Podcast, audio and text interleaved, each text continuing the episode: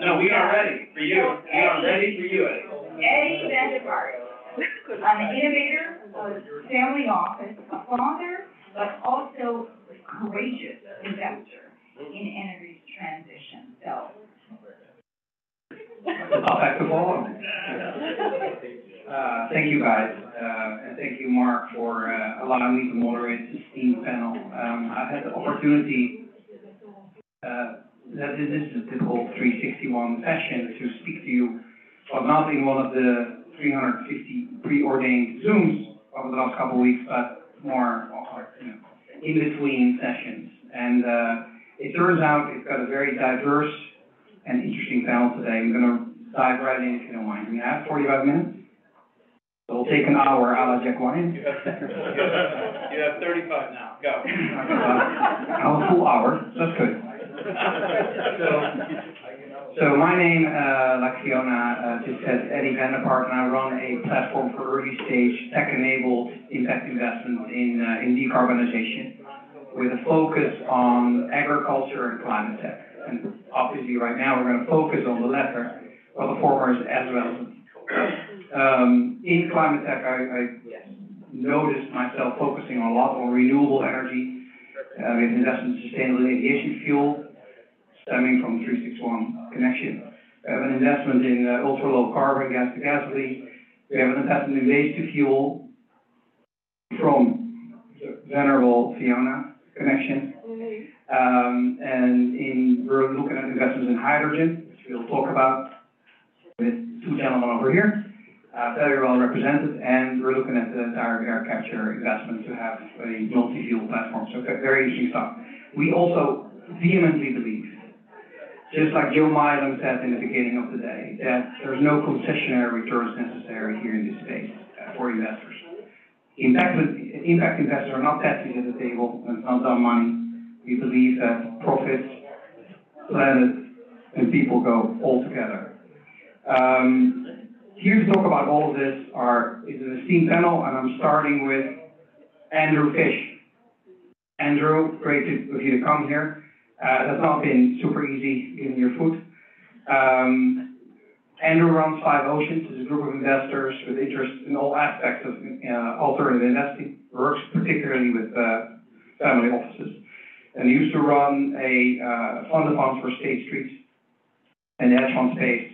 Uh, but he was also an avid researcher all his life. He, he, he mentioned as a high schooler, that he's been a, uh, an avid researcher. Um, well, sometimes researching is dangerous, and sometimes uh, researching nuclear energy is dangerous. You can see that. That was the he took a he took a, quite a beating, but out of that comes a wonderful piece of research, uh, and I think you mostly present the facts because there's lots of opinions about nuclear, but I think that uh, we're most interested in the facts.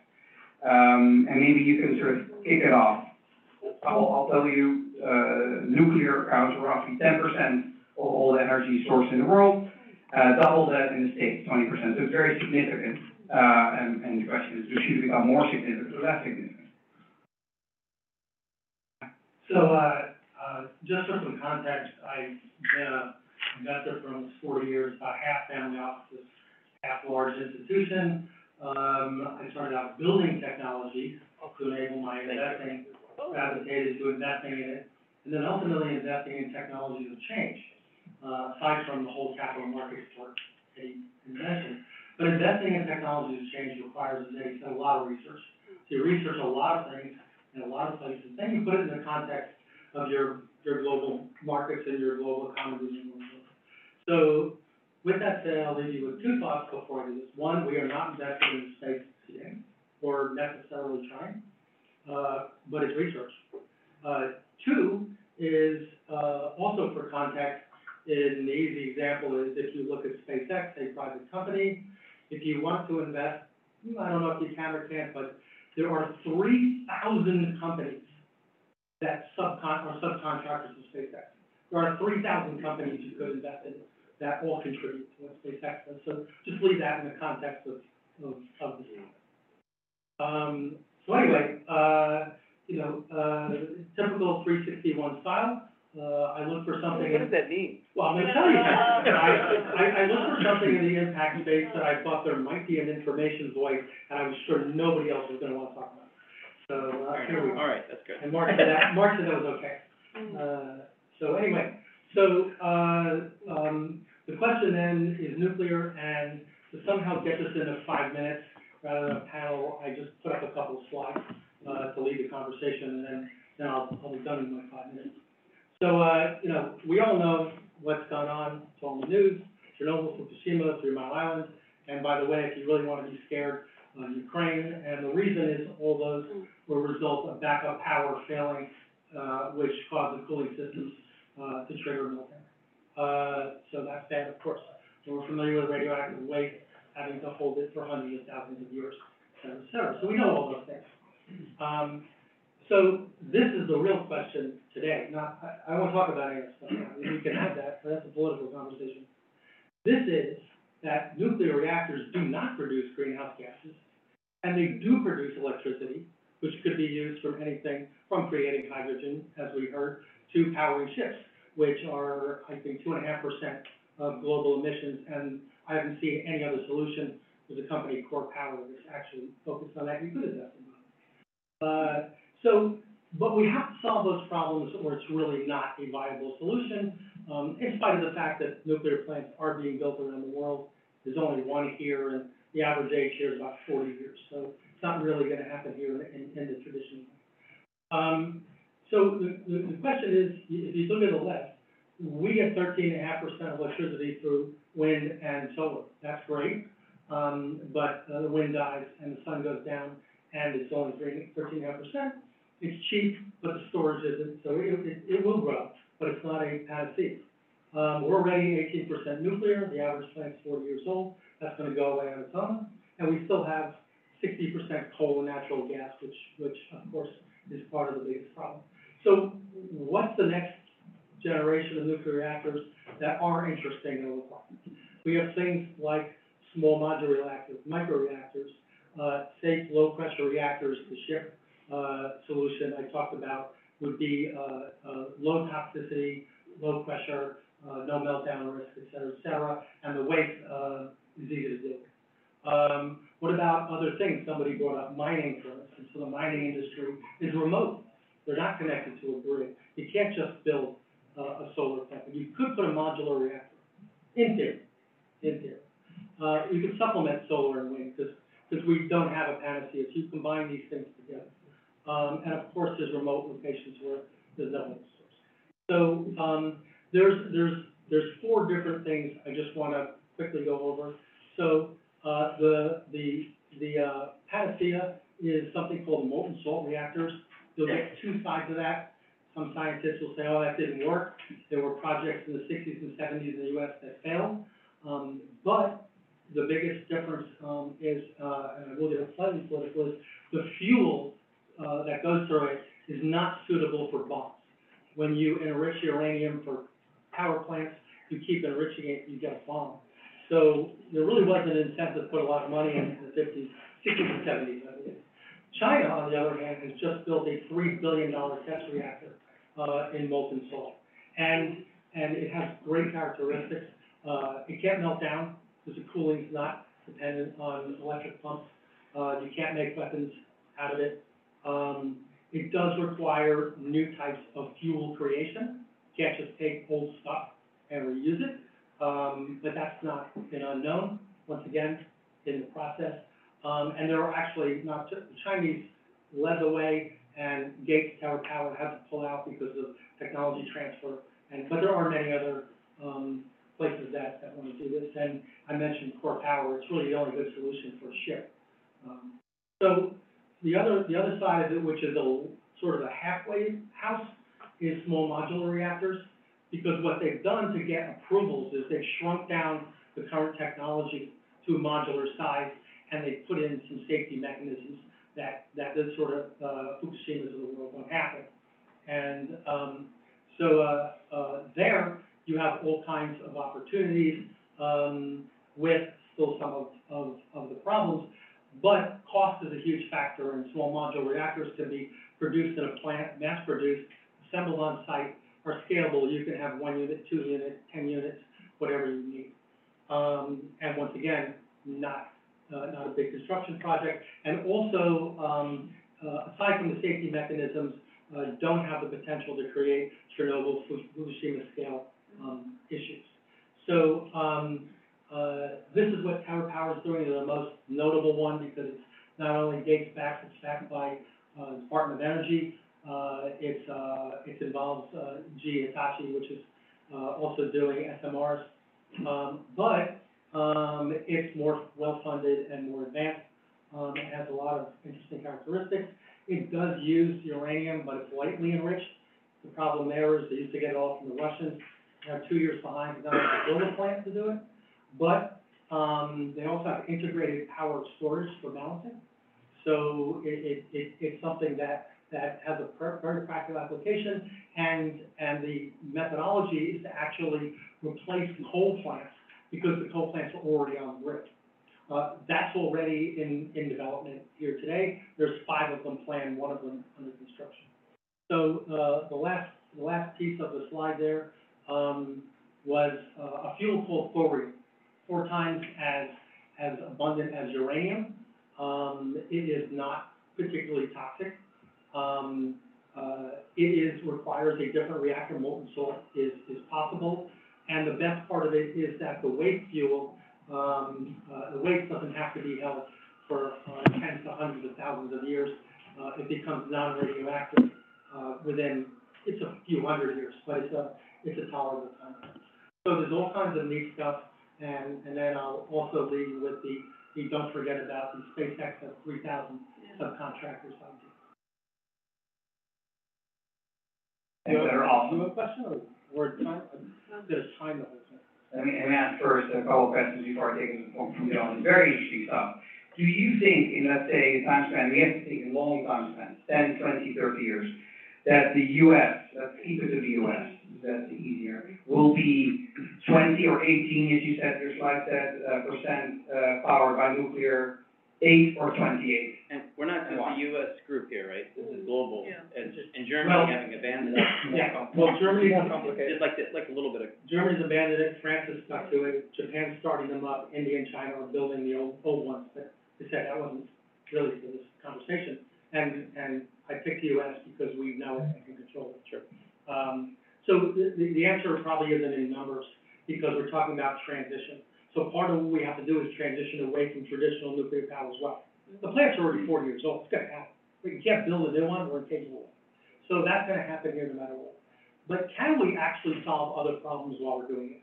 Can an SMR solve mining problems or, or small scale problems? Can an MSR work in ships, two and a half percent of global emissions? No solution for that. So I don't, I don't think that number is really it. Is it part of the energy transition model in a significant way? I think is the right question. or should we be talking about hydrogen? Uh, I, I, I think, well, first of all, you talk about forty years. SMRs and things are happening today. Ontario Power's building it, Poland's ordered a dozen of them, Terra Power's building it. Uh, the Chinese are about to, to, uh, to, to move into their production, uh, MSR. So, uh, it's already happening. Uh, some of the, the best stuff probably takes years of research. And the biggest problem is regulatory approvals, can take forever, which is why a lot of people are using traditional technology in a different form, but it's not ideal. So it's, it's, it's a, it's a yes and no answer, because some in the near term, the best is probably still pretty far out. India wants to build thorium reactors all over. Arlene, Arlene, you had a question? Yeah, I had a- Uh, so I think I'm a big fan of, of nuclear power, but, uh, as soon as the conversation starts, as soon as the conversation starts about nuclear, obviously there's voices about the, yeah, defense and security of the country as those are high, high value targets. So I guess the first question is, what's your counter argument for that? And the second is the le- legislative or scalability of that solution. I've been approached by an, um, SMR company, uh, from US that was implementing solutions here in the US and they wanted to move to Europe, but the legislation was not there, so there was lobbying. So the second question, do you see it as a global application or is it gonna be a niche market? Um, Don't stand up, you're good. uh, actually, easier. Okay. Uh, so, uh, your, your, your first question is that everything I presented here is, Microphone. uh, everything I presented here is not building stuff on a humongous scale. That's, that needs to be put in the past, because it, it, it doesn't work this. So everything is dispersed, is distributed to its needs. Uh, you are right that, for instance, NuScale is a US company, they're building it in Ontario, Canada, and Poland, because they can't get it approved in the US. That is a, a, a barrier, but I think once the technology progresses, the education, um, comes out, that the, the approvals will follow. Um, and, and so it is global. It's not, like I said, the Chinese, the Indians, they're all doing it. Uh, does that answer your question, or did I miss something? There's too many things to talk about.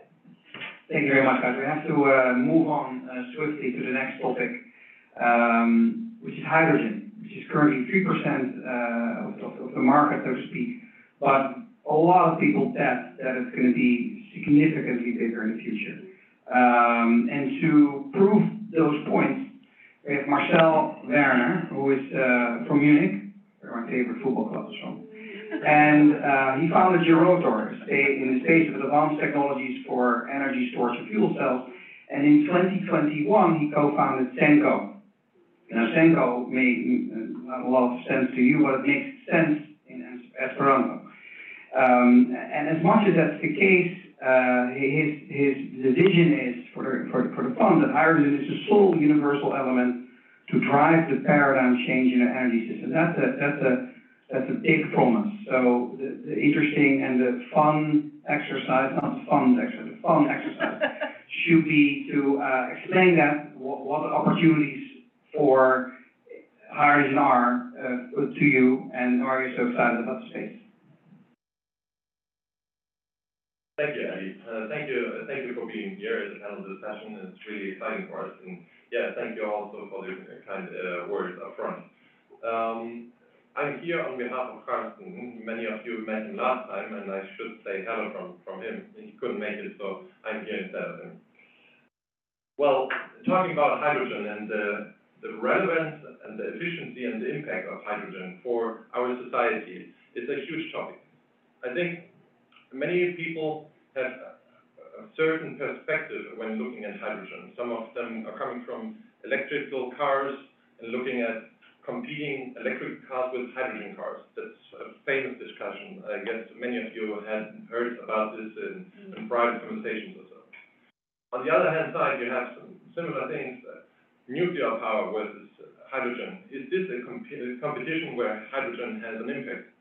And before I go into details like that, I want to picture uh, something which is um, more on a global scale. Uh, if you look at the world and the primary, primarily energy uh, consumption or generation, energy is a word which co- combines electrons and molecules. Many people are talking about the electronic side of energy. So electrical energy is only representing twenty percent of the overall energy market. Eighty percent is fossil-based, molecule-based, in terms of coal, oil, and gas. And when you talk about hydrogen, there's a, particular, um, uh, how do you say, uh, specialty, specialty behind it, because hydrogen is a vector between those, uh, worlds, and it can be produced, produced out of electricity, that's the green hydrogen everybody is talking about, and you have fossil-based ways to produce hydrogen, the common way, out of natural gas, so to say. And hydrogen can switch between electrons and molecules, and that's the good part of it. It can store electrical energy, and you can use it in a molecule way, but you can also regenerate power out of hydrogen. This is a huge game changer because there is no uh, other molecule which is, or energy carrier, so to say, which is able to handle both sides. If you talk about batteries, you're only focusing on the twenty percent market share of electrical power. You miss eighty percent of this. And so hydrogen is the only commercial ready, market relevant energy carrier which is usable today. And we recognized this a few years ago, but uh, way more important than recognizing such an effect is, is the market ready? Is it investable? And is the, the acceptance of the people given so that investors can open their pockets and invest into that thing? And it took some time, but right now, I would definitely say yes, the market is ready for that. Back in 2020, that was the turning point where all the national hydrogen strategies nearly all over the world were set out, and this was the foundation of a new era of energy. Because before that, only large conglomerates were looking into hydrogen, some believers, some entrepreneurs. And a few countries opened their pockets in terms of uh, subsidies and said, okay, we want to push that a little bit. But the huge uh, game changer was, as I said, 2020, the, the moment when we set up Senko. It was not legally found at that, at that time, but the foundation was uh, in 2020 actually. And so uh, we thought this is a, a huge game changer. We should invest into it. Simply said like that. And then we made our homework and said, how can we invest into it? The corporations are investing into it. Some governments are putting subsidies in it, or grants. Uh, but the huge pockets, the, uh, the private capital markets, they are not investing into it. So we build up the bridge to, um, yeah, attract institutional money and put it into the hydrogen uh, environment. So um, this is the mission we have. It's opening up a, a huge universe for attractive opportunities where you can put your money at. And our fund is allocating it not into hydrogen producing plants and stuff, but into technology firms which are necessary to build up the whole infrastructure. Because we believe those cases are generating profit at the very beginning of the value chain, or at the very beginning of the market ramp-up situation. And so, yes, that's where we are focusing, and uh, thank you for me being able to have this introduction. Marcel, can you explain more sort of viscerally what type of projects you would invest in? And choose one of the left side of the diagram you showed me and one, one of the right side of the diagram. It will, it will be clear when you explain. Okay, okay, sure, sure. So typically, you have one sweet spot. You look at either companies, um, with products and services, or you can have projects where something is, uh, produced, uh, like a chemical thing or, or something like that. In, the world of hydrogen, I mean hydrogen producing power plants or, or, or production plants, the, this is one side which we call projects. Uh, we can enter such projects on behalf of our investors because we have access to plenty of them. On the other hand side, we have those companies, companies which have enabling positions along the hydrogen value chain. This is sometimes a little bit mixed up, but companies have the uh, attractiveness that they are able to generate returns immediately. They have, for example, a steady business. We are not doing venture, by the way. Uh, we are looking for established companies within the, for example, uh, natural gas market, and we're partnering with them, providing growth capital so that they can capture opportunities evolving from the hydrogen market ramp up, which will be, I think, many of us agree on that thing, it will be long lasting, it will- be something like the renewable power industry twenty years ago, or the oil and gas industry like hundred years ago. On the other hand side, entering partnerships to, uh, build up production facilities to produce hydrogen, um, it's a, it's gonna be a huge market demanding a lot of capital, but those projects have longer cycles until they pay back the money. You have two years of planning, two years of building up the whole thing, one year of proving that the operation is right. So if you invest today, it will at least take five years until returns come back. And that, that's why we decided to, um, divide strictly between those two sides, companies and projects. And right now, we believe it is great to capture opportunities from, company investments because they are uh, already existing today. There are plenty of opportunities given as well as, in Europe, as uh, all over the world.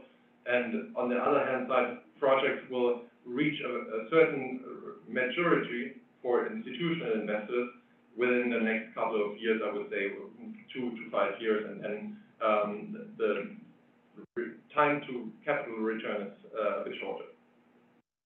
Thank you for this. I think, uh, in a matter of time, we, uh, reserve the questions for later or for, or, or offline. But it fits neatly into the next, speaker, who was, his name is Baruch Halpert, and he was, um, CEO of Electriq Global. And when everybody talked about hydrogen power, he misunderstood and he created hydrogen powder. And, um, and he, he will tell everybody about it. The first time I saw an energy carrier live, uh, that looks like something else, by the way, you find it in the harbor of Rotterdam, but still. Um, it, it, it, it, it, it's interesting because he, he mentioned in one sentence what he does, which I always, I always. It's like coffee powder for a coffee machine, simplifying storage, transport, and use of hydrogen in off-grid applications. Uh, that makes total sense to me. Can you explain to us what the genesis of the company was, where you are right now, uh, the projects you're currently involved in, and make use of this, and where you see the future? Thank you, Eddie. First of all, thank you, uh, Mark, for inviting us to uh, participate in this panel. Great being here. And uh, without further ado, so this is what we do. This is powdered hydrogen. Uh, We basically, you asked me about how did we start it. So like everything else in life, I mistake. So, uh, I was approached by a company that just graduated from an incubator program. The technology perceived to be much more advanced than it really was. And like many other investments, you start investing thinking it's one point and actually it was much, uh, much earlier technology. So uh, we started uh, rolling our sleeves and uh, took active participation. And then we took the, we basically developed the technology from scratch. The original idea, by the way, not in powder, was in liquid. But we found out the liquid doesn't work because this is powder and once you mix it with water, it settles. So it separates, so it's chemically it's impossible. So in order to solve that problem, we said, why not mix its own balls? Meaning when you release the hydrogen. So this thing, like Eddie said, we mix it with water, with a catalytic process, we generate the hydrogen on demand. So this created the, the coffee analogy. So it's like taking the espresso, putting the capsule, and suddenly it's so simple. It's a bit more complicated, for argument's sake. So we, we, we started spending the money long before twenty twenty. So, uh, and when we started people said, why do you need hydrogen, you have batteries? So that was the common uh, objection that we tackled. But I agree with you, Marcelo, the turning point in investing in or hydrogen being recognized as the fuel of the twenty-first century was twenty twenty. That was the point when the EU approved, I think it was seven or eight hundred billion, uh, budget into the next five years into R and D, into hydrogen, and then in twenty-one, we felt like this, like somebody, I think it was also on the backbone of the corona, that people understood that, you know, the planet has their own plans, and this is, you can't negotiate for the planet. So you better start doing energy transition, and this takes time. So, uh, since twenty eighteen, we've invested uh, million USD developing the technology. And where we're at today, de-risked the technology to the fact that we've announced building our first plant for powder in the port of Amsterdam that will be operative as of twenty twenty-six, together with the Zenith Energy Terminals, a US-based company with operations in Europe. And based on their wind turbines, we're gonna have green hydrogen powering up to a plant of five hundred tons. Why five hundred tons? Because they don't have ten megawatts of power. If they had, we would do a five thousand ton plant per annum. And with the release systems, with the risk, and we built already two prototypes that run hundreds of times with repeatable results. And right now, we're working on a go-to-market product that will be engineered, certified, and produced en masse. It should be on the market, uh, by twenty twenty-five. I hope I've answered your question. Yeah.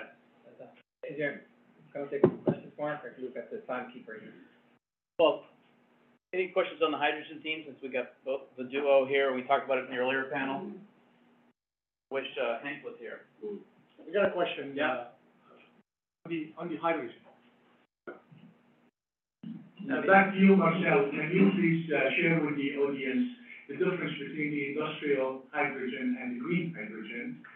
And, uh, also the scalability right now, as we're talking about the transition, we have the third gentleman, and I wish you feel better, by the way, uh, uh, on your foot. Thank you very. That was pickleball, by the way.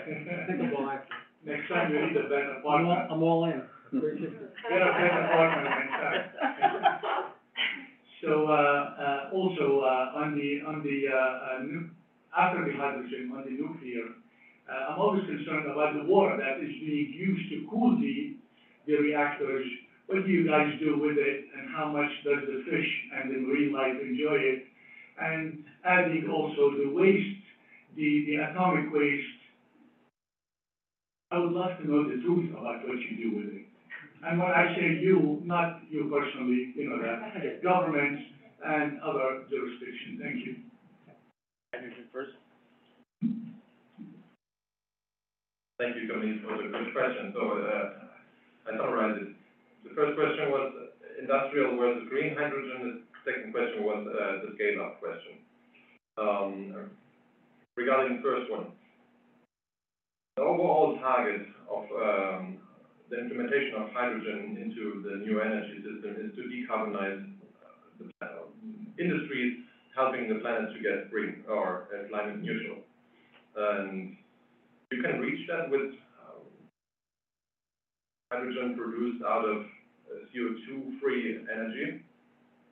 And with that in mind, green hydrogen makes sense. On the one hand, right? Because green hydrogen is at the moment nearly cost competitive to uh, gray hydrogen. If you have the cheapest sources of green, green power, so to say, in, back in the desert, in uh, Arabic countries, you can produce so cheap renewable power that uh, hydrogen can be nearly cost competitive in specific applications compared to uh, conventional hydrogen. However, this is a niche situation we have. So what governments do is, um, like the IRA, Inflation Reduction Act, um, they put an instrument in place uh, subsidizing kilogram of hydrogen produced with renewable power by three dollars.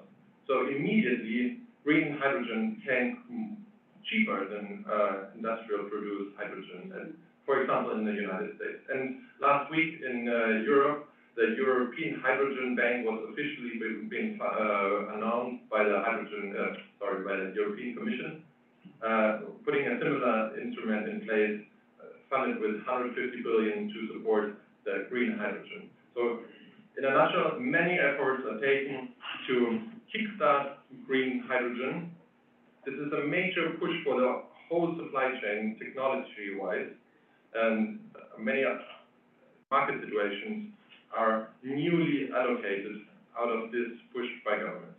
So I would say green hydrogen is cheaper now because of governmental backing, but it will be cheaper in the future when uh, the production of renewable power is decreasing uh, as it's predicted. And CO2 pricing is uh, skyrocketing. Then you have multiple effects to make green hydrogen even the cheapest source in the future. While, while you are on the subject, can you also touch on the storage and the transportation of the liquid? The liquid hydrogen. Exactly, and like what happened in Ohio with the, with the, uh, uh, train explosion and the, the gas leak and everything else that we, the media decided not to tell us about it. But, uh, maybe you can tell us about it. Uh, to be honest, I, I'm not familiar with the insides of the, uh, Ohio case. So I, I'm Many- po- postponing. Many people in this room maybe did not even hear about it. I guess so. Um, but regarding your first question, um, The transportation and the storage. transportation and storage, I think there are many ways to transport and storage, uh, hydrogen. One of, uh, one way is, is here to pulverize it. I- It's probably, uh, a certain segment of, uh, transportation and storage. However, on a, in a nutshell, it's possible. It's possible and it's economically possible, How safe? and it's very safe. Um, Can I- I, can I intervene? yeah, sure, sure, uh, you, you can, uh, anytime. Camille, right? True. So you bring a very, a very relevant point. So our view is that hydrogen, like fossil fuels, uh, you're gonna end up with multiple products. Multiple products that are gonna be stored and shipped differently to address different markets. So hydrogen started as an industrial gas. So it was mainly in liquefied form and compressed form, and also in ammonia, so it's a, a third form.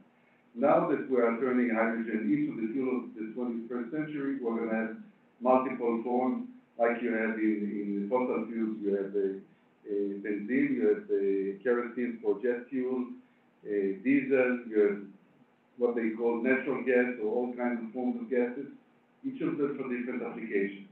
So when we look at the hydrogen market, take it twenty years from now, you're gonna end up with four or five leading, uh, ways to store hydrogen liquefied hydrogen point to point, maybe LOHC, if the prices go down, LOHC, liquid organic hydrogen carrier, that you deliver it from point to point. You're gonna end up with the end usage for last mile. Our, our last mile is gonna be a key player, it's gonna be a category maker. You're gonna have compressed hydrogen. It's gonna be, in the end of the day, the day, you make economical choices. Technology is nice, but the, you know, numbers rule supreme. So you're gonna have a couple of forms of hydrogen storage and products that are gonna be priced differently, like natural gas, like oil, based on where you, uh, actually exploit them, how you transport them, how you deliver them to market, no different than any other energy product. So what we're looking is into a market in transition. There are gonna be many trials and errors, many trials and errors, but the train has left the station. I hope I've answered your question. I totally agree. Thank you. Much appreciated, it was great, a great question. Um, we have to move on and, and we're gonna see the things, see, see the topic from a different side. I wanna introduce to you Peter Lupoff, who's a very interesting cat. He's a, an impact investor, educator, and ex-chief executive officer of Net Impact, a very large nonprofit with a mission to inspire, equip, and activate emerging leaders to bring positive change to the world. That's a whole mouthful. Um, he's also, which I really like, um, made and constructed a family office committed to a hundred percent impact investment portfolio, which is, which is rare, and even more rare, which is, uh, brilliant. You wrote that charter together with the entire family, which is just mentioned to me, really nice. Um, so seeking market returns alongside demonstrable social and environmental impact benefits. So if there's anybody who should be in an impact conference, it's you. Um, tell us how you think about investing in impact, and then specifically for our panel, um, energy transition. Sure, thank you for that. Um, I also teach impact investing at Fordham University. I did at Yale until, uh, Mario Gabelli, who, the Gabelli School of Business at Fordham, said that it was a lot closer to get from Brooklyn to Lincoln Center than to New Haven. I agree with him. Um, but when I talk to students about it, um, I, I, I show them the data that suggests that you don't have to give up returns for measurable social or or environmental impact. And having been a, a true story of all that is I spent thirty years as a hedge fund guy. And, uh, worked for Marty Whitman, Deep Value, at Third Avenue Fund, and then Izzy Englander at Millennium, running an event-driven book, and then started my own firm, Tiburon, sold that. Uh, my wife is ex Lehman Brothers, and so we, we're first generation wealth and understand markets, that's what we, we do. So, talking to students about the idea, like, why would we give up the option to do right by people and, planet. Like, if, if we can make the same returns and not screw people and planet, why would we give up those three options? So just thinking about it like a manager, it's a great thing. I, I, I can go home and sleep at night knowing I'm not screwing the world. Why would I give up those options? So it starts with a, a public securities portfolio. It makes sense to run an ESG screen and ring out, uh, the worst. You know, that's low intentionality, that's the capital markets nudges, right? You're investing in companies that are top quartile, you run out, you know, you, you don't invest in businesses that, um, don't meet your, your organization or your, your family office's interests. So we're, uh, uh, a signatory to something called Divest Invest, so we commit to a fossil fuel-free portfolio. We don't invest in private prisons, we don't invest in weapons manufacturers. Uh, and casinos are fine, because I like booze and casinos. Everybody's impacted there, I'm But we're, you know, we're a small family office in that our staff, if you include my wife and son, there are five of us. I have one analyst, Nesha, some of you in the room probably know Nesha. Uh, and, uh, you know, one ops person. And so the way we get more measurable or, um, intentional impact is by being an LP in funds. You know, what we do well, what's our comparative advantage, we look at managers and understand where our com- communities and conflicts of interest. I understand that. That's what we can do. I don't know the underlying businesses, and like many family offices, they might think they're the Medici's, and because they made money one way, they can make money in all things. Again, markets create humility for you. You're right fifty-five percent of the time, you're a genius. And I take that to heart. So I'd rather, I'd rather give somebody like Tenzin money to pick the right ways to invest for, uh, climate action or for energy transition than think that I understand myself how to do that. It's a, it's a better way for us to do it, and that way we build a portfolio around impact. I also think the dirty little secret is, because there's still a number of people that don't believe in climate science, actually it's a buying opportunity. There's embedded higher returns because the world will eventually come to that conclusion. I remember, as a hedge fund guy, loving that moment where nobody agreed with me and thinking that we were right, maybe not always, but again, fifty-five percent is all you need to do right, be a genius. Um, so, it, mm-hmm. eventually, people are gonna catch up and, and realize that the climate solutions that we're working on Right. are integral. And so there's embedded in these investments, I think, mm-hmm. outsized returns. What John Elkington, some of you know him, he wrote a book called Green Swans. His Green Swan is the alternative to Nassim Taleb's Black Swan, that there is embedded surprise great opportunities, exponential outcomes that come from investing in new social enterprises. That, that's how we compose the portfolio and how we think about it. And so in terms of private investing, uh, you choose your, your, your, you curate your, your managers, you choose managers who invest, uh, your, your, your money in, uh, in funds. And, and do you then, how do you diversify over different asset classes? Yeah, that's a good point, and I think this is another issue for many smaller, single-family offices, that they're not professionally managed, you're not thinking about portfolio risk. And, you know, I think of the portfolio like I would think of it without an impact overlay. There's just one extra element I'm uh, putting an impact overlay. I'm looking for cheap on intrinsic basis with a prospect of asymmetric prospect of upside. And I'm, uh, applying the lens of our investment policy statement, a document that our family has written together. And a bunch of years ago, my eleven-year-old son involved in that as well, because we don't want the dysfunction of intergenerational wealth transfer that occurs in so many families. Um, so we care very much about, uh, social justice and racial equity. We care very much about climate and energy transition. And, you know, we're making those one-off investments in, and hopefully harnessing slightly different impacts. There can be, you know, there can be concentration like there can be in a public securities portfolio, though, that's a good, that's a good point. That's more qualitative when you're investing. Thanks very much, I really Appreciate it, Engel. Uh, lastly, but certainly not least, Tenzin Shel, Seldon, sorry, Tenzin Seldon. Uh, a refugee from Tibet working as a climate leader, uh, went to my alma mater, Stanford, and uh, founded multiple companies in the space, uh, and currently runs fund the Pulse Fund, Growth Equity Venture. And it focuses on a number of different things, wide baskets, food, agriculture, infra, energy, and mobility. Uh, and very impressively, is a finalist for the Times 100. Can you explain a little bit about what you do, what the fund is about, um, uh, and uh, what do you focus on within the fund, what, type, what stage, what gets you excited? Hi everyone. Um, I hope that everyone's hydrating. it's quite warm in here, but I'm really happy to be here. Uh, a little bit about my background. Um, I'm from Tibet. Maybe the furthest of anyone here. Is anyone here further from Tibet?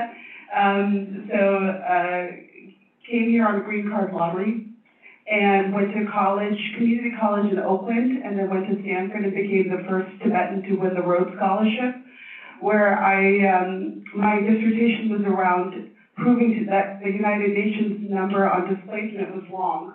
Um, the UN had estimated that two hundred and fifty million people will be displaced in the next thirty years.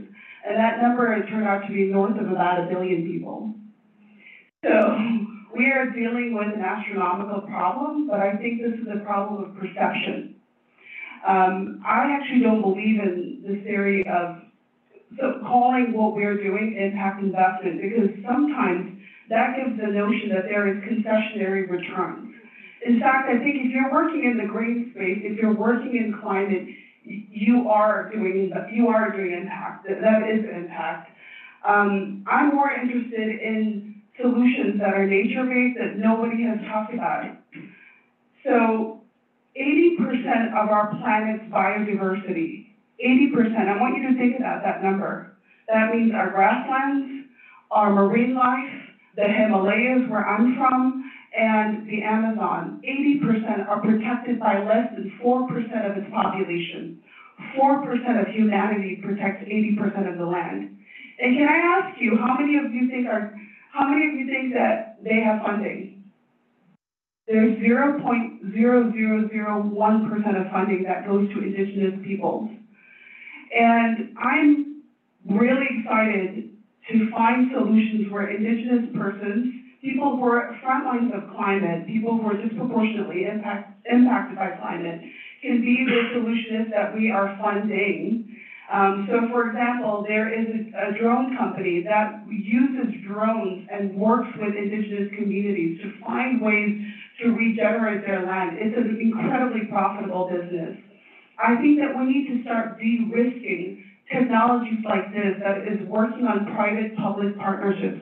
I haven't seen enough of it. That's why I got into investments, because as a founder who had raised hundreds of millions of dollars from investors, I had, you know, completely shattered a lot of the glass ceilings in my twenties. Um, I realized that it has to be the climate leader and solutionist who has the frontline experience to go out there and actually start investing in companies that no one was looking at twice. And I asked myself, why is no one looking at these companies twice? And it's because the founders oftentimes don't have the right connections. They don't have the right principles who will back them. And so I think we need to have greater discussions about how do we look at nature-based solutions of people who are already doing the work. The technology is important. I invest in these technologies, hydrogen, you know, looking at fusion in nuclear. But what I'm more interested in is what are the nature-based solutions that nobody's looking at investing in? Because I think thirty years from now, we will be remissed. Drop the mic. Any, any questions from the audience? Tenzin, I love what you're saying. Can you give us an example of something you've invested in that excites you? Yeah. Yes, we invested in a company that uses algae as a, a sustainable aviation fuel, and the way that, so in the, in oceans, right now, there's been the sourcing of algae, so two percent of sourcing of algae, But you know what Hank Rogers said? He said, we don't want to create new disasters by fixing current disasters. And I think that's an important lesson here. So we invested in this company that actually grows its own algae, because if you take more than twenty-two percent of algae in the ocean, there will, there will be another crisis, which is the biomarine crisis. So we invested in a company that grows its own algae and uses it as a full staff biopellet for all plastics. That's one. The, the second company is, um, we invested in a company that does soil regeneration. Right now, most people don't realize that the quickest way to decarbonize our planet is unfortunately not hydrogen or nuclear. That's not the quickest way. They are important ways, and they can have huge mitigative effects, but the quickest way is soil. But soil is not sexy. Soil doesn't get the level of garnering of attention that people want, but soil is the most effective way. So there is a not-for-profit that Nobel laureate Wangari Maathai started in Kenya about 2008, and it has planted more trees and regenerated more native soil than any other organization. They are now going into the for-profit business. A lot of this is also edifying, it's edification, teaching people who are on the front lines, a lot of women, women of color, who don't have the educational background and experiences to be able to take their company and make it for profit when they know they have the solution. So we're working with them as well. I wish we could keep going with this panel, and Eddie thinks we can. I usually do let it happen, but we have one last panel, and we have breakouts. By the way, there'll be wine bottles in the breakout rooms. I figured to get you to the breakout rooms faster. Um, but let's thank this panel. Energy transition.